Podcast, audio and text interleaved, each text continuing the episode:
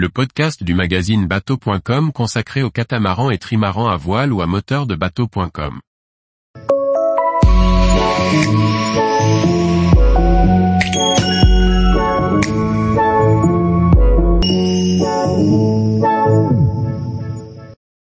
Escale en Haute-Corse, quand les pêcheurs de Chentoury font honneur à la langouste rouge.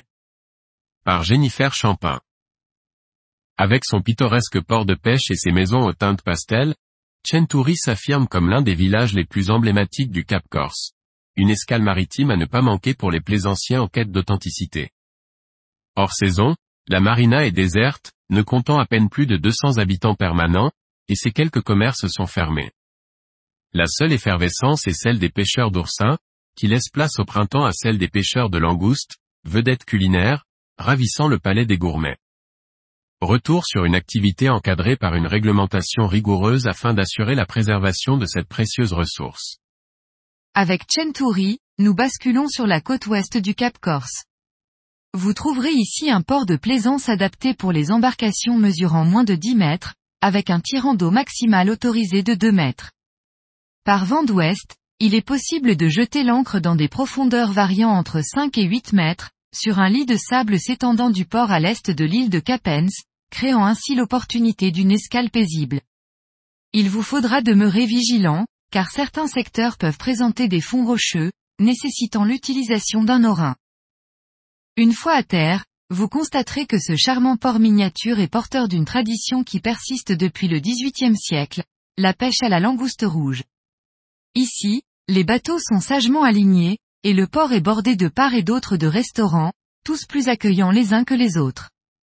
Chacun affiche le fameux crustacé à la carte comme mets principal, et les touristes en raffolent. Plusieurs mesures ont été mises en place pour préserver l'espèce, menacée d'extinction. Il existe une vingtaine d'espèces de langoustes dans le monde. La langouste rouge, pêchée au large des côtes de Chentoury, se reconnaît facilement. Devant le vivier d'un restaurant du port, un aquaculteur saisonnier nous fait les présentations du crustacé, le tenant avec assurance par la partie dorsale de son corps en veillant à éviter ses pinces et ses pattes, pour ne pas le stresser. L'animal possède deux très grandes antennes pouvant atteindre jusqu'à 42 cm. Pendant sa croissance, ce grand décapode, dépourvu de pinces, mue. Il renouvelle la totalité de son squelette, cela lui permet de grandir à chaque fois de 15 à 30%. Il peut ainsi atteindre 30 à 50 cm, pour un poids pouvant aller jusqu'à 4 kg.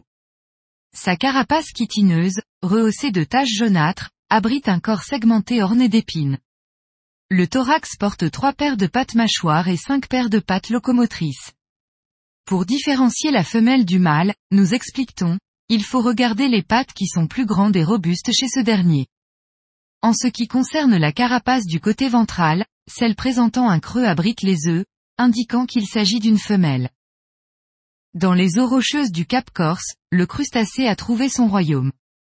On le trouve jusqu'à 150 mètres de profondeur. Cet animal a la particularité de faire partie des animaux marins migrateurs qui apprécient le climat des eaux chaudes et ensoleillées. À l'approche de la saison des tempêtes, elles migrent vers le large en marchant en file indienne sur le fond de l'océan, grâce au contact de leurs antennes. Lorsque le beau temps revient, elles font le trajet inverse et retournent dans des eaux moins profondes. L'occasion pour les pêcheurs d'entrer en scène. Sur le plateau sud de Chentoury, il existe des zones de pêche dédiées. Des normes doivent être respectées pour que la langouste ait le temps de se reproduire. Ainsi, la pêche saisonnière n'est autorisée que d'avril à octobre. La langouste doit mesurer 9 cm minimum, si elle n'a pas la taille réglementaire, elle est remise à l'eau. À Chentoury, nous apprenons que quatre bateaux pratiquent désormais la pêche à la langouste rouge. Il y a une cinquantaine d'années, une vingtaine de pêcheurs prenaient la mer chaque matin pour ramener entre 50 et 100 kg par jour du précieux mets. À cette époque, la pêche à la nasse était privilégiée. Les anciens nous racontent que les casiers étaient alors tressés à partir de la myrte, arbrisseau corse dont les baies bleues noires sont également utilisées dans la cuisine pour aromatiser des plats et pour la confection de liqueurs. Aujourd'hui, cette technique ancestrale a disparu au profit de la pêche au filet, excepté pour quelques adeptes qui fabriquent des casiers à partir d'un tonneau de PVC. Sous une allure inoffensive, les casiers constituent de redoutables engins de pêche qui peuvent piéger les habitants du fond des mers. Ces contenants, de forme cylindrique, sont aménagés d'une ou de plusieurs ouvertures. Connus sous le nom de goulottes, ces accès sont conçus de sorte que l'animal puisse entrer dans le casier mais très difficilement en ressortir. Le principal avantage de cette technique demeure en une qualité irréprochable du produit puisque les animaux peuvent rester en vie une fois capturés. Pour attirer les crustacés, chaque pêcheur cultive sa propre recette, tête, abat ou encore reste de poisson de type grondin ou maquereau, enveloppé dans un linge fin et bien amarré au casier.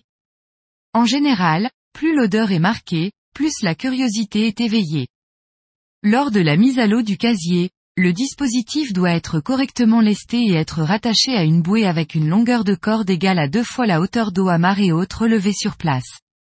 On attendra ensuite au moins 24 heures avant de le remonter. À peine de retour sur la côte, les pêcheurs retirent leur tenue pour enfiler celle de restaurateur. Un métier qui s'exerce depuis plusieurs générations à Chenturi. Aujourd'hui, le prix moyen du crustacé est de 185 euros le kilo mais l'authenticité des langoustes corses servies ici sous toutes les sauces fait débat. Parfois, c'est de la langouste en provenance des pays du Maghreb. Elle peut être vivante mais aussi congelée, nous confitons. La solution pour écarter toute suspicion d'abord, le prix, un menu à la langouste à moins de 50 euros sera sans conteste venu d'ailleurs. Aussi, chacun s'accorde, il faudrait baguer la langouste locale pour gagner en clarté. La pêche à la langouste se pratique de manière intensive depuis plusieurs décennies sur la côte corse.